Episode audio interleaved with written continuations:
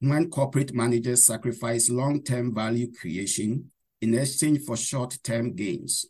That is what we in academia call it managerial short-termism.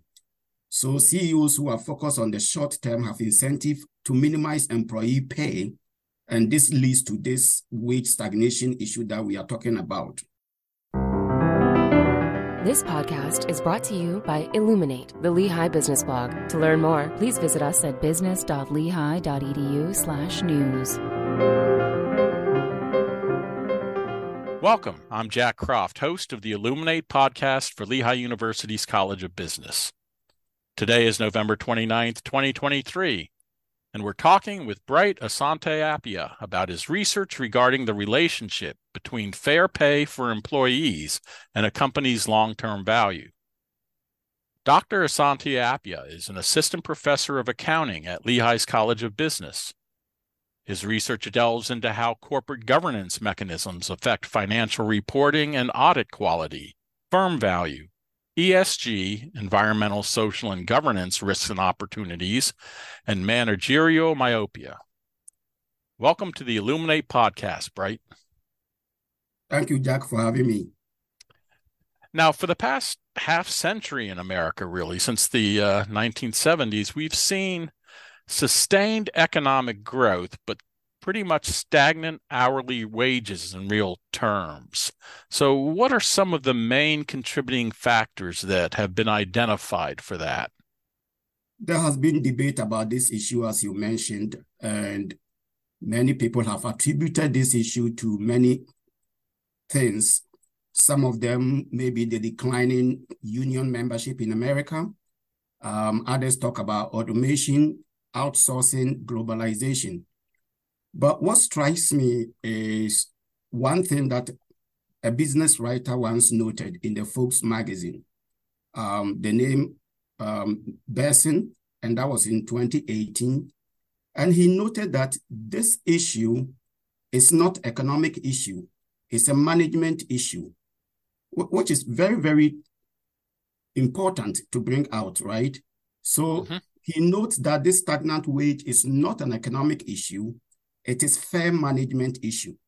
So when you look at the literature, you see that there is this discussion about management relentless effort to pursue shareholder value, right, at the expense of all other components that a firm should care about. And managers do not do this in isolation shareholders care about returning value to them. And anything that hurts firm value becomes an issue. So we've seen evidence of stock prices go up or down when wages go down or up. So CEOs that are focused on the short term have incentive to pursue um, something that increases profit in the short term. And one of those things is to minimize employee wage. So this has led to wage stagnation and pay to productivity divergence here in the United States. So it appears that employee costs and firm value are considered mutually exclusive. And so mm. we can blame automation and all these things, but then the central focus should be about firm management and their effort to um, provide shareholder returns and to focus on short-term profits a lot of the debate, uh, particularly in recent years, has centered around employee wage stagnation in comparison to CEO pay and the uh, so called inequality gap between what the average worker makes and what CEOs are making. Um, and there's been, I believe, as you mentioned in your study, there's been considerable research around that question. And your recent study with uh, Professor Tamara Lambert looked at the issue of employee pay fairness from a very different angle, and it was, as you mentioned, how it affects a long a company's long-term value. So, what was it that led you to examine that particular aspect of pay fairness?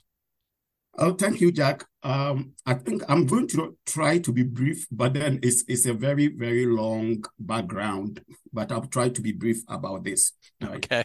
And the reason is um, we looked at this because wage fairness and ESG issues continue to dominate media and boardroom discussions. If you look at the reasons why it has become a boardroom issue, uh, we've seen advocacy from ESG investors in particular in this area. And why is it a challenge to corporate managers and board of directors? Well, um, as I alluded to before, paying non-executive employees more and meeting or exceeding Wall Street profit expectations, I call it a strange little dance, right? Hmm. And the reason is that high employee costs negatively affect current period profits and can have negative stock market outcomes. Now, let's go back to the research that you talked about. As you mentioned, previous studies have looked at this issue, but the empirical evidence on relation between pay fairness and firm value based on the US data is that the researchers failed to detect the predicted relationships or that the findings provide, the findings are contradictory to each other, right? What we call it misfindings. As we look at the literature, what we see is that the studies use proxies of pay fairness that is based on what we call parity-based justice theory. And what this theory proposes is that it's kind of thinking about equal sharing in outcomes, right? So that is parity-based justice, equal sharing in outcomes. So the measure of pay fairness that has been used in the prior studies they typically look at something like ratio of average worker pay to CEO pay. So how closeness is this ratio, uh, is this average worker pay to CEO pay? That is the definition of pay fairness that has been looked at in the prior literature. And they try to look at this ratio and how it relates to firm value. But there are two issues if you look at it from that angles. The first one is that Parity-based justice theories itself offer bidirectional predictions. And so the misfindings is not surprising, right? Mm-hmm. But the second issue, the second most important issue is, Jack, do average employees compare their pay to that of a CEO in order to feel a sense of justice and affect their effort to perform? I think no. And survey evidence backs this. There was a survey by PayScale in 2016, and they find that more than half of employees in US don't know what their CEO makes. And 79% of those who know don't care. So wow. the, question, the question here is, if people don't know or they don't care if they know, how will this affect even their effort to perform? If I don't care how much my CEO makes, or I don't know how much my CEO makes, how is that going to affect my sense of fairness and my effort to perform, and let alone to affect firm value? So we think that this kind of way of measuring fairness has maybe led to the failure to, to uh, detect predicted relationship in this kind of study.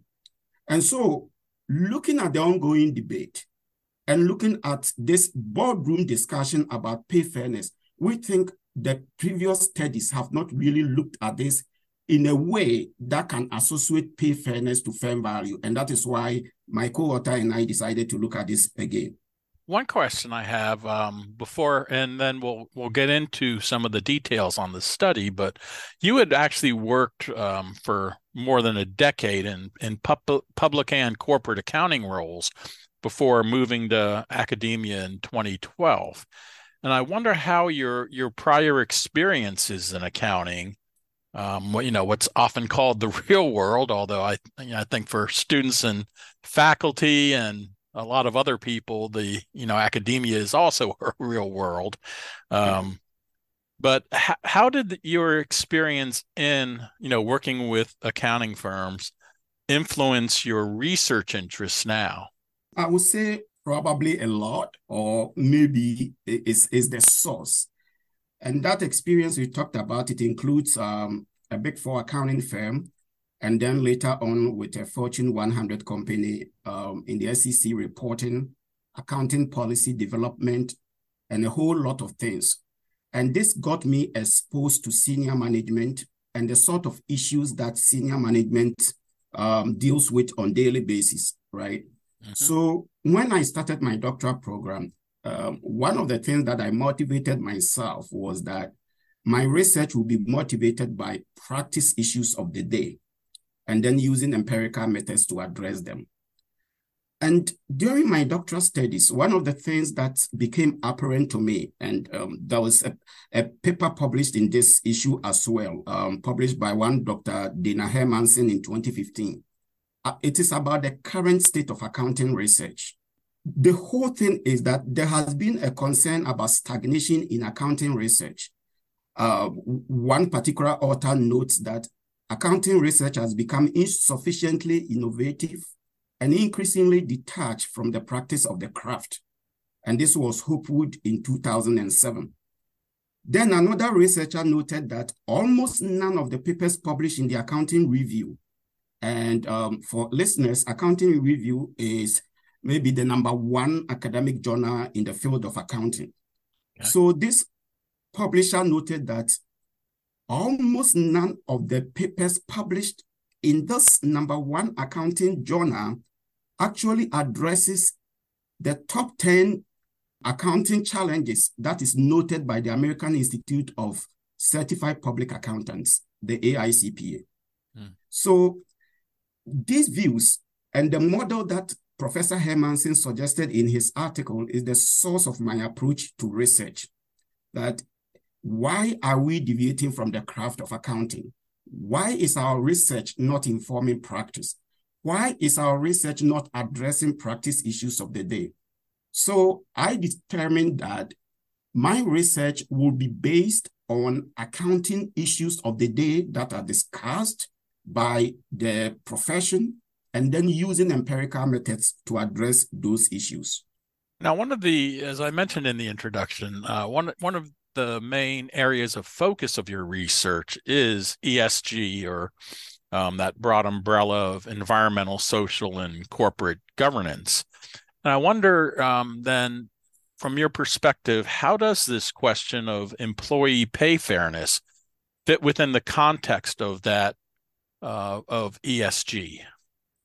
Yeah, Jack, as you mentioned, ESG is about environmental, social, and governance issues, right? And um, anytime we have mentioned ESG, uh, many people immediately talk about environmental issues. And, and that is understand, understandable. That was the focus um, maybe a decade ago when this issue became predominant here in the US. The reason why pay fairness fits into this is the S component. And before I talk about the S component of the ESG, there is this um, pool conducted by IBD, um, TIPP. They conducted this pool and they asked investors question. They asked, what is most important when investing in a stock? Return on investment or one of these ESG traits? Obviously, Jack, as you expect, return on investment will be higher, right?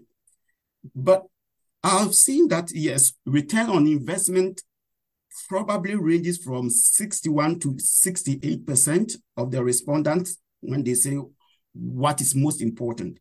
But when it comes to the ESG traits, it's very, very interesting. This pool was in 2020.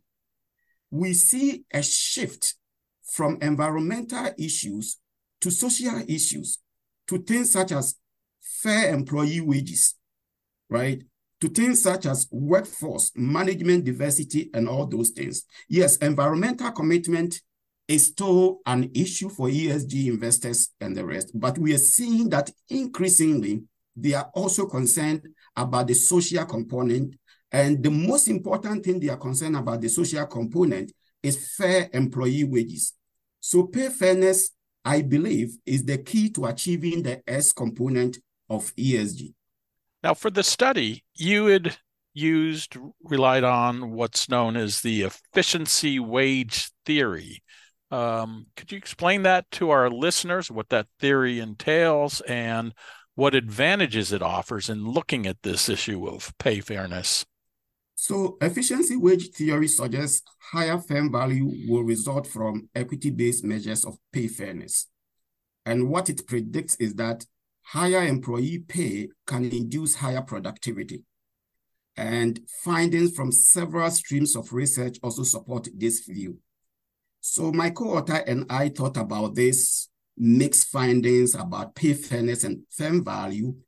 And we thought, hmm, instead of using these parity-based measures, comparing average employee pay to say CEO pay that has been used in the prior studies, um, we think it will make sense to really measure pay fairness based on equity-based justice, which is grounded in this efficiency wage theory. Equity-based fairness involves attempting to arrange events so that each person's outcome are proportional to his or her input, right? So the benefit of measuring pay fairness based on this approach is that pay to productivity relationship will be directly tied to employee effort to perform and we know that effort to perform is what affects firm value. Now, as you started looking at this question of, of pay fairness, what were some of the main reasons uh, um, that firms do not pay their employees more fairly? Typically, as I said earlier on, I think, uh, and if I want to uh, maybe um, explain this more, I believe it is likely the result of managers viewing human capital as an accounting expense to minimize in the short term without recognizing it as an investment in the firm's value or future value, right? Right. So managers are typically averse to investing in long-term equity building.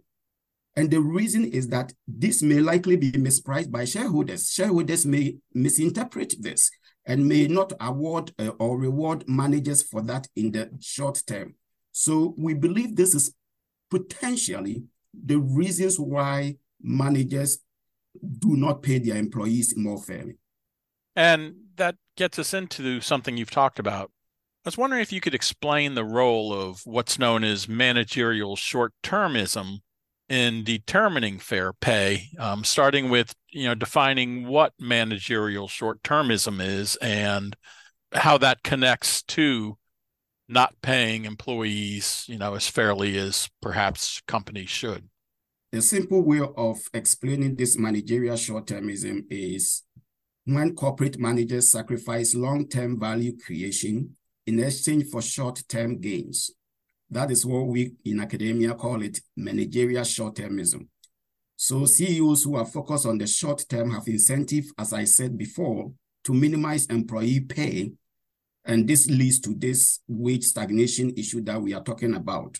What we did in this study, we look at several proxies of managerial short-termism or corporate environments that bleeds managerial short-termism. And for each of these proxies that we used, we found an association between managerial short-termism and less fair pay. In other words, when a firm's environment bleeds or, or provides managers the incentive to engage in short-term profit maximization as opposed to long-term value creation, such firms are more likely to pay their employees less based on the measure that we developed. And I'm wondering, you know, one of the things your study addresses is uh, CEO contracts and the way that they're structured and the the role that that plays in both fair pay for employees and a firm's long-term value. Uh, so if you could explain what the issue is with the way that many CEO contracts are currently structured that leads to less fair pay for employees? So, based on the findings from the previous question that you asked about this short termism, based on the findings that came from the study, mm-hmm. we were concerned that, oh, so this is the issue. This is the reason that CEOs are reluctant to pay the employees fairly. Is there a tool, a corporate governance tool that the board of directors can use to incentivize CEOs to pay their employees more fairly. And we came about this CEO contracting. And just a little bit background. In US, the board of directors decide whether the terms of the CEO's employment, and when I say the terms of the CEO employment, I'm talking about things such as the duration of the employment and renewal options, authority and responsibilities, the CEO compensation and benefits, things such as restrictions on CEO outside activities, and so many things. The board of directors determine whether these things are governed by an explicit agreement. And Jack, it will interest you to note that most CEOs of American companies, including the most notable ones, they are employed at the will of the board of directors. They do not have explicit employment contracts. That means that they can be sacked at any time, right? Mm. So theory suggests that such explicit CEO contracting can motivate CEOs to pursue long-term value-adding investments, such as human capital, because explicit agreements offer protection from, assuming there was a fallout from uh, short-term performance swings, right? If you're a CEO with protection from explicit employment agreement, then you are not so concerned that you're going to be fired just because you failed to meet the short-term performance target. So what we find interestingly is that we note we see a positive association between explicit CEO contracting and the equity-based measure of pay fairness that we developed. That means that firms that provide contracting, explicit contracting to their CEOs are more likely to pay their employees more fairly. And another interesting thing that we noted is that this explicit CEO contracting and pay fairness interact positively on long-term firm value. That means that if you have a firm that provides its CEO with explicit contracting and pays its employees fairly, such firms are more likely to create value in the long term. So we believe that this is very, very important finding that the board of directors have a tool to motivate CEOs to pay their employees more fairly. And as we said, paying employees more fairly, and as we find in the study, is associated with long-term fair value. So it's a win-win situation for the board, it's a win situation for the CEO, and it's a win situation for the employee. What about the shareholders? As I said, if paying employees more is associated, not paying more, we, we are not advocating for more pay. We are advocating for what? Fair pay. So if paying employees more fairly is associated with firm value, then that is a win for shareholders. The value belongs to shareholders, right? But is in both the CEO's case and the shareholders' case, the the way that a lot of companies are run these days, you know, that short term is kind of an oppressive deadline they face each year. And you know, if they report not making as much as um, you know was expected or forecast, um, you know, there there can be consequences, as you've mentioned, to that. And the idea that well we're investing so that in you know 5 years the company will be even more valuable. There are some people who are resistant to that argument let's just say. Yeah and uh, jack and that is the issue that we face right? I mean should we sacrifice the long term for the short term or we should pursue policies that is good for us in the long term and in the short term as well right? So, so that is that is the threshold where we come to that. So we are not talking about, we are not saying that they should forget about the short term. We are talking about policies that sacrifice long-term gains for short-term benefits. Okay, and and what are the main takeaways then um, from your study for the board of directors, the companies? What kind of changes should they be making to their own internal organization or processes? And are there any implications for uh, policymakers from what you found? Thank you, Jack. I'm happy to discuss that. So, from what we've have discussed so far, um, first of all, let me talk about the implication for companies, right? Mm-hmm. So, our findings should be useful for board of directors interested in ways to motivate CEOs to pay employees more fairly while increasing long-term firm value. So what we note is that our evidence, one of the things that we see is that pay fairness is conditioning on factors that bleeds managerial short-termism.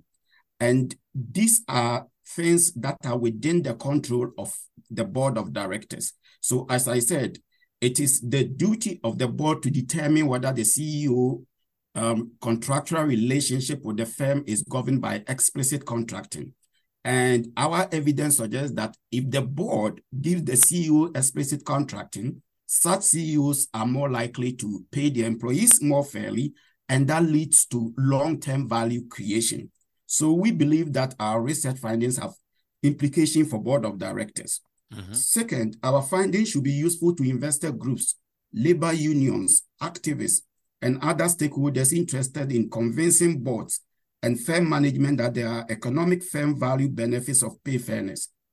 So we offer evidence consistent with the view that fair wages have investment-like features not fully captured by the accounting treatment.